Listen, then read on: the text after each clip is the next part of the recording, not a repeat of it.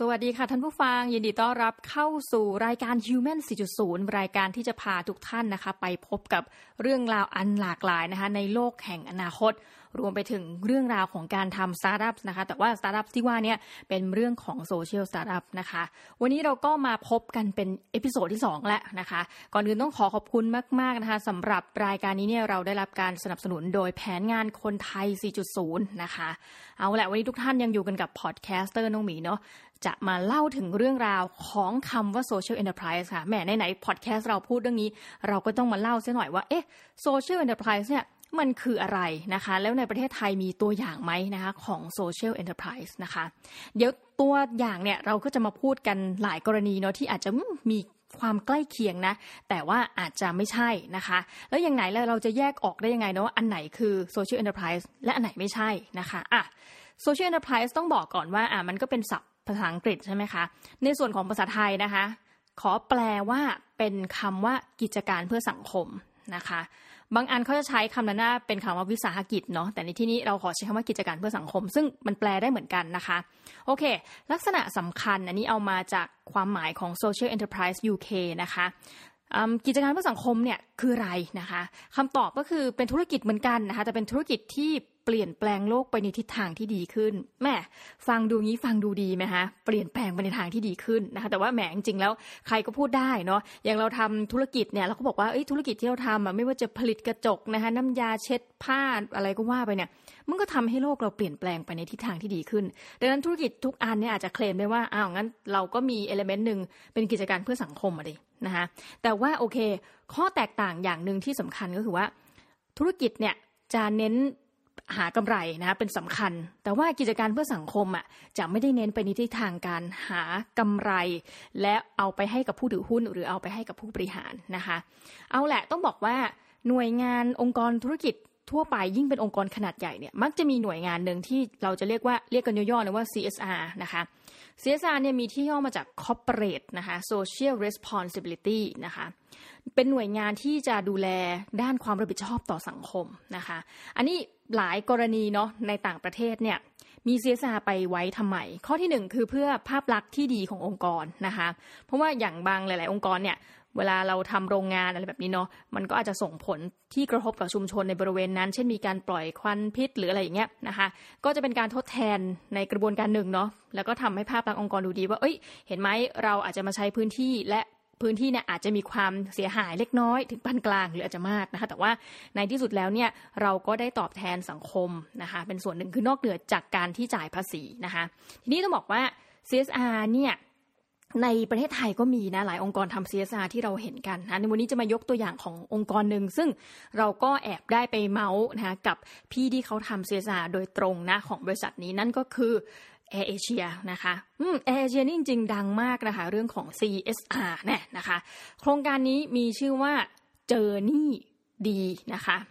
ไม่ใช่ Journey นะ journey นะเขาพยายามบอกว่ามันคือ journey ไงJourney D นะคะ Journey D เนี่ยเป็นกิจกรรมที่สนับสนุนการท่องเที่ยวโดยชุมชนนะคะคือถ้าคุณเข้าเว็บไซต์ของเขาไปนะก็คือกดแบบ journey นะนะคะแล้วก็มีตัว D D dog นะคะ เข้าไปปุ๊บนะคะ เราก็จะเห็นเหมือนกับเป็นทัวร์นะคะแพ็กเกจทัวร์เลย คือคุณอยากจะจองอ่าอย่างเช่นยกตัวอย่างเนาะไปเที่ยว แล้วก็อยู่กับชุมชนนะสองวันหนึ่งคืนอะรายได้เหล่านี้ถือเป็นการสนับสนุนนะคะการท่องเที่ยวโดยชุมชน แล้วก็รายได้เนี่ยก็จะเข้าไปเป็นเพื่อผลประโยชน์แก่ชุมชนท้องถิ่นนะคะ ก็เป็นกิจกรรมท่องเที่ยวที่เป็นทางเลือกเออคือต้องบอกอย่างนี้เดี๋ยวนี้มันมีการท่องเที่ยวหลายรูปแบบเนาะอย่างท่องเที่ยวแบบทั่วไปก็คือเรามีนักท่องเที่ยวหลายแบบด้วย นักท่องเที่ยวบางคนนิยมเป็นพวกแบบโซโล่นะคะ solo tourist ก็คือไปแบบเดียวๆนะคะ บางคนก็คือนิยมการแบบว่าเที่ยวเป็นทัวร์นะคะทัวร์นี่คือทัวร์แบบทั่วไปเลยเนาะไปพาไปตามสถานที่สำคัญต่างๆ แต่ว่ามีทัวร์อีกประเภทหนึ่งนะหรือการท่องเที่ยวอีกแบบหนึ่งซึ่งถือว่าเป็นการท่องเที่ยวทางเลือก นั่นคือเช่นนี้แหละค่ะ การท่องเที่ยวชุมชนนะคะแล้วก็นำรายได้เนี่ยกลับคืนสู่ชุมชนนะคะแล้วคนที่นำทัวร์เนี่ยก็ไม่ใช่ใครที่ไหนก็เป็นชุมชนนะซึ่งตอนนี้เมืองไทยต้องเรียกได้ว่าการท่องเที่ยวแบบนี้นี่ป๊อป ขึ้นมากนะคะ แล้วก็มีแอร์เอเชียเนี่ยเป็นหนึ่งในผู้สนับสนุนเช่นกันนะต้องบอกก่อนในรายการนี้เราไม่ได้รับการสนับสนุนจากแอร์เอเชียนะเราเอาเรื่องนี้มาเมาส์เฉยๆนะคะ เอาแหละ นอกเหนือจากการสนับสนุนการท่องเที่ยวโดยชุมชนนะคะแอร์เอเชียเขามีกิจกรรมอะไรอีกนะที่เราเคยทราบอันนี้ชอบมากเลยก็คือว่า บรรดาพนักงานต้อนรับบนเครื่องบินใช่ไหมคะ ต้องบอกว่าแอร์เอเชียนี่มีจุดสังเกตอย่างนะทำไมเขาถึงไว้ผมยาวคือ ถ้าคุณดูหลายสายการบินเนี่ยเขาจะต้องมีการรวบมัดผมใช่ไหมแอร์เอเชียเป็นหนึ่งในสายการบินที่ ถ้าคุณเป็นแอร์เนาะคุณสามารถปล่อยผมยาวได้นะคะ ก็คือจะแบบค่อนข้างโดดเด่นในประเด็นนี้ แต่นั่นไม่เกี่ยวกันกับที่เราจะมาเมาส์วันนี้นะคะต้องบอกว่า เอเชียเนี่ยเนื่องจากว่าพนักงานต้อนรับเนี่ยเวลาเราจะสอบเข้าไปเป็นแอร์โฮสเตสใช่ไหมคะเราก็จะต้องมีการแบบยื่นคะแนนผลคะแนนภาษาอังกฤษ ดังนั้นมันเป็นการการันตีอย่างหนึ่งว่าเฮ้ยทำอาชีพนี้ต้องพูดภาษาอังกฤษได้นะและหลายหลายคนคือพูดได้ดีมากเลยแหละ จบจากอักษรศาสตร์มาอะไรแบบนี้นะคะ ก็เอภาษาอังกฤษก็จบมาแล้วก็มาทำงานเป็นพนักงานต้อนรับบนสายการบินเนาะทีนี้เขาก็เลยคิดขึ้นมาว่าเอ้ยไหนๆแล้วเนี่ยพนักงานเขาก็พูดภาษาอังกฤษก็เก่งนะคะก็เลยเอาพนักงานเหล่านี้ ไปลงพื้นที่ชุมชนท้องถิ่นนะคะ แล้วก็ไปสอนภาษาอังกฤษกับเด็กๆ เป็นไงน่ารักไหมนี่ก็ถือเป็นหนึ่งในโครงการ CSR เหมือนกันนะคะ เอาละนอกจากนี้เรากลับมาที่เรื่องราวของการท่องเที่ยวแหมเป็นความถนัดของเอเชียนะคะ อันนึงที่เราชอบมากเลยรู้สึกว่าน่ารักมากก็คือว่า บนเครื่องบินของเขานะคะ บนเที่ยวบินแต่ละเที่ยวบินที่คุณบินเนี่ยเขาจะมีการขายผลิตภัณฑ์นะคะที่ผลิตโดยชุมชนท้องถิ่นนะคะหุยน่ารักมาก ไปแอบดูมาแล้วด้วยนะคะ มียกตัวอย่างกัน มีตุ๊กตาหมีนะคะ พื้นเมืองอาขาน่ารักไหมล่ะใส่ชุดพื้นเมืองเป็นเป็นหมีเนี่ยนะคะ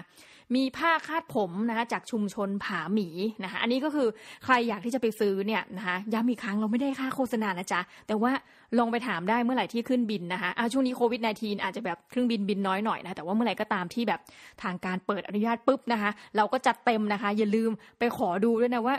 ตุ๊กตาหมีพื้นเมืองอาคาหน้าตาเป็นยังไง แต่บอกเลยว่าจากรูปนะคะ รูปตรงปกนะ น่ารักมากนะคะ เอาล่ะ นี่ก็คือเป็นตัวอย่างนะของโครงการ CSR แต่ต้องบอกว่า CSR ไม่เท่ากับ Social Enterprise เนี่ย มันคือคนละประเด็นกันนะคะ เอาล่ะ ทีนี้เราจะมาดูว่าตกลงแล้วเนี่ย Social Enterprise เนี่ย มันเป็นยังไง อะไรคือเป็น อะไรคือไม่เป็น ต้องบอกว่า Social Enterprise เนี่ยมันก็ดำเนินการเหมือนธุรกิจนี่แหละนะคะ คือต้องเป็นไปเพื่อการหารายได้นะแล้วก็มีกำไรจากการขายผลิตภัณฑ์หรือว่าบริการเนาะแต่ว่าสิ่งที่แตกต่างก็คือว่ารายได้และกำไรที่ได้มาเนี่ยนะคะ จะไม่ได้ไปอยู่ที่เจ้าของกิจการหรือว่าผู้ถือหุ้นเป็นหลัก อันนี้อาจจะต่างละอะอย่างเราแบบแหนน้องหมีเนี่ยชอบแบบลงทุนใช่ไหมเราก็จะไปซื้อหุ้นตามกิจการใช่ไหมแล้วเราก็จะได้รับปันผล ในกรณีนี้จะไม่ใช่นะคะ คือกำไรที่ได้มาเนี่ยนะจะมีการนำเอาไปลงทุนต่อนะคะ แต่ว่าการลงทุนเนี้ยจะก่อให้เกิดการเปลี่ยนแปลงในเชิงบวกต่อสังคมนะคะเช่น มีการจ้างงานคนในท้องถิ่นนะคะนำส่งรายได้ให้กับชุมชนนะ หรือว่ากำไรที่ได้มาเนี่ยอาจจะนำไปบริจาคต่อ ก็เป็นได้นะคะ อันนี้เป็นนิยามจาก Social Enterprise UK นะคะ ทีนี้องค์กร Social Enterprise UK ยังบอกว่าให้มีข้อสังเกตอยู่ 5 ประการด้วยกันที่จะดูว่าองค์กรธุรกิจใดถือเป็นกิจการเพื่อสังคมนะเพื่อจี้บอกว่าเฮ้ยมันมีหลายองค์กรที่จะเคลมว่าตัวเองเนี่ยเป็นแบบเนี่ยเพื่อชุมชนเพื่อสังคมแต่จริงอาจจะไม่ใช่นะต้องดูว่า 5 ประการนี้เข้าข่ายหรือเปล่านะคะข้อแรกนะคะ ธุรกิจเนี่ยต้องมีพันธกิจที่ชัดเจนนะที่เกี่ยวข้องกับประเด็นทางด้านสังคม หรือสิ่งแวดล้อมนะนี่ประการแรกนะคะก็อันนี้ถือว่าเป็นพันธกิจทั่วไปเนาะข้อ2นะคะมาแล้วไฮไลท์ตรงนี้ เป็นธุรกิจที่มีรายรับนะคะเกินกว่ากึ่งหนึ่งที่มาจากการซื้อขายแลกเปลี่ยนสินค้าและบริการ ทีนี้ต้องบอกว่าอ้าวถ้าไม่เกินกึ่งหนึ่งเนี่ยเราไม่เป็น social enterprise เหรอเขาบอกว่ามีได้ หามิได้คือว่า แต่คุณจะต้องมีแนวโน้มว่าจะพยายามไปให้ถึงอย่างน้อยกึ่งหนึ่ง คือวันนี้อาจจะยังไม่ถึงแต่คุณมีภารกิจมีความพยายามที่จะไปให้ถึงนะคะ อันนี้มันจะทำให้เกิดข้อแตกต่างอย่างหนึ่งก็คือว่าเออจริง ๆ แล้วเนี่ยมันก็มีหลายองค์กรที่อยู่ได้ด้วยเงินบริจาคนะอย่างนั้นเราก็จะไม่ได้เรียกว่าเป็น social enterprise นะเดี๋ยวเขาเรียกว่าอะไรเดี๋ยวเราจะมาเมาส์กันอีกที เอาละข้อที่ 3 นะคะ องค์กรที่ว่านี้นะคะต้องเป็นองค์กรที่เป็นเจ้าของไอเดียในการทำพันธกิจเพื่อสังคม ต้องบอกอย่างนี้ค่ะเหตุผลที่เขาบอกว่าต้องเป็นเจ้าของไอเดีย เพราะว่าบางทีเนี่ยอาจจะเป็นเหมือนกับบริษัทลูกใช่ไหมสปินออฟมาจากบริษัทขนาดใหญ่ที่ถูกแอสไซน์มาบอกว่าอ้าวอันนี้เป็นเหมือนกับจริงๆมันอาจจะเป็นแค่ CSR อยู่ในองค์กรนะคะดังนั้นองค์กรที่ว่าเนี่ยจะต้องเป็นเจ้าของไอเดียนะไม่ได้ถูกสั่งมาจากใครนะคะ ข้อที่4 เป็นธุรกิจที่มีการลงทุน หรือบริจาคกกำไรอย่างน้อยครึ่งหนึ่งนะคะครึ่งหนึ่งก็คือกึ่งหนึ่งเนาะสู่เป้าหมายเพื่อสังคมนะอันนี้ต้องชัดเจนนะคะ เป็นธุรกิจที่มีการลงทุนหรือบริจาคกกำไรอย่างน้อยกึ่งหนึ่งสู่เป้าหมายเพื่อสังคม ส่วนข้อที่5นะคะ มีความโปร่งใสทั้งในกระบวนการดำเนินการนะคะ การแสดงผลกระทบที่เกิดจากการประกอบกิจการนะ ก็โปร่งใสตรวจสอบได้นะนี่ก็จริง ๆ ธุรกิจก็ต้องมีความ โปร่งใสตรวจสอบได้เหมือนกันนะ อันนี้ก็เช็คเช่นเดียวกัน อันนี้จะเป็น 5 ลักษณะนะที่จะดูว่า เอ้ย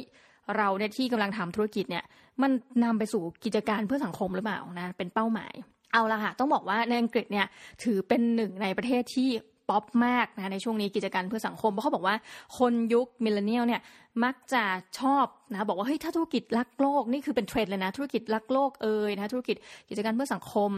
คือเขาบอกว่าถึงแม้ราคาข้าวของเหล่านี้อย่างธุรกิจรักโลกเนี่ยบางทีของอาจจะราคาไม่ถูก แต่คนยุค millennial ยินดีที่จะจ่ายนะคือมันมีลักษณะความเรียกว่าความ concern มากขึ้นละกันสำหรับคน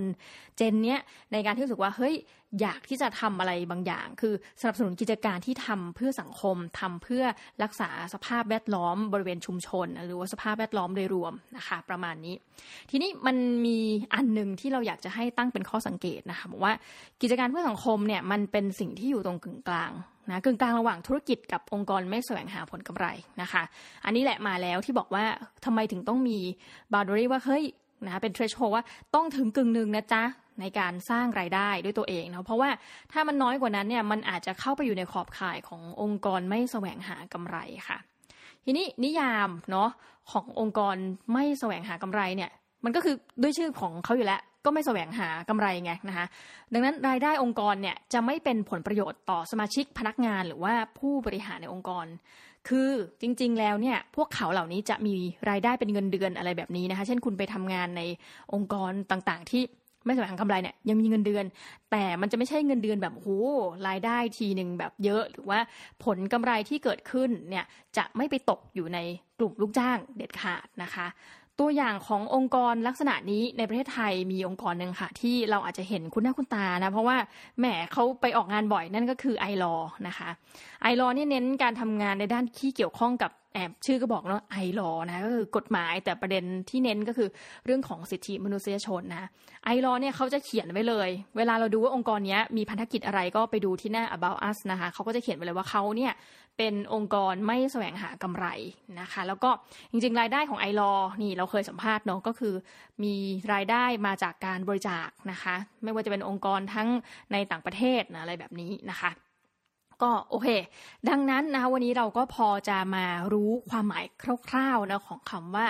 social enterprise นะคะ และทีนี้ก็แหมในอนาคตเราเชื่อว่าจะมีคนเนี่ย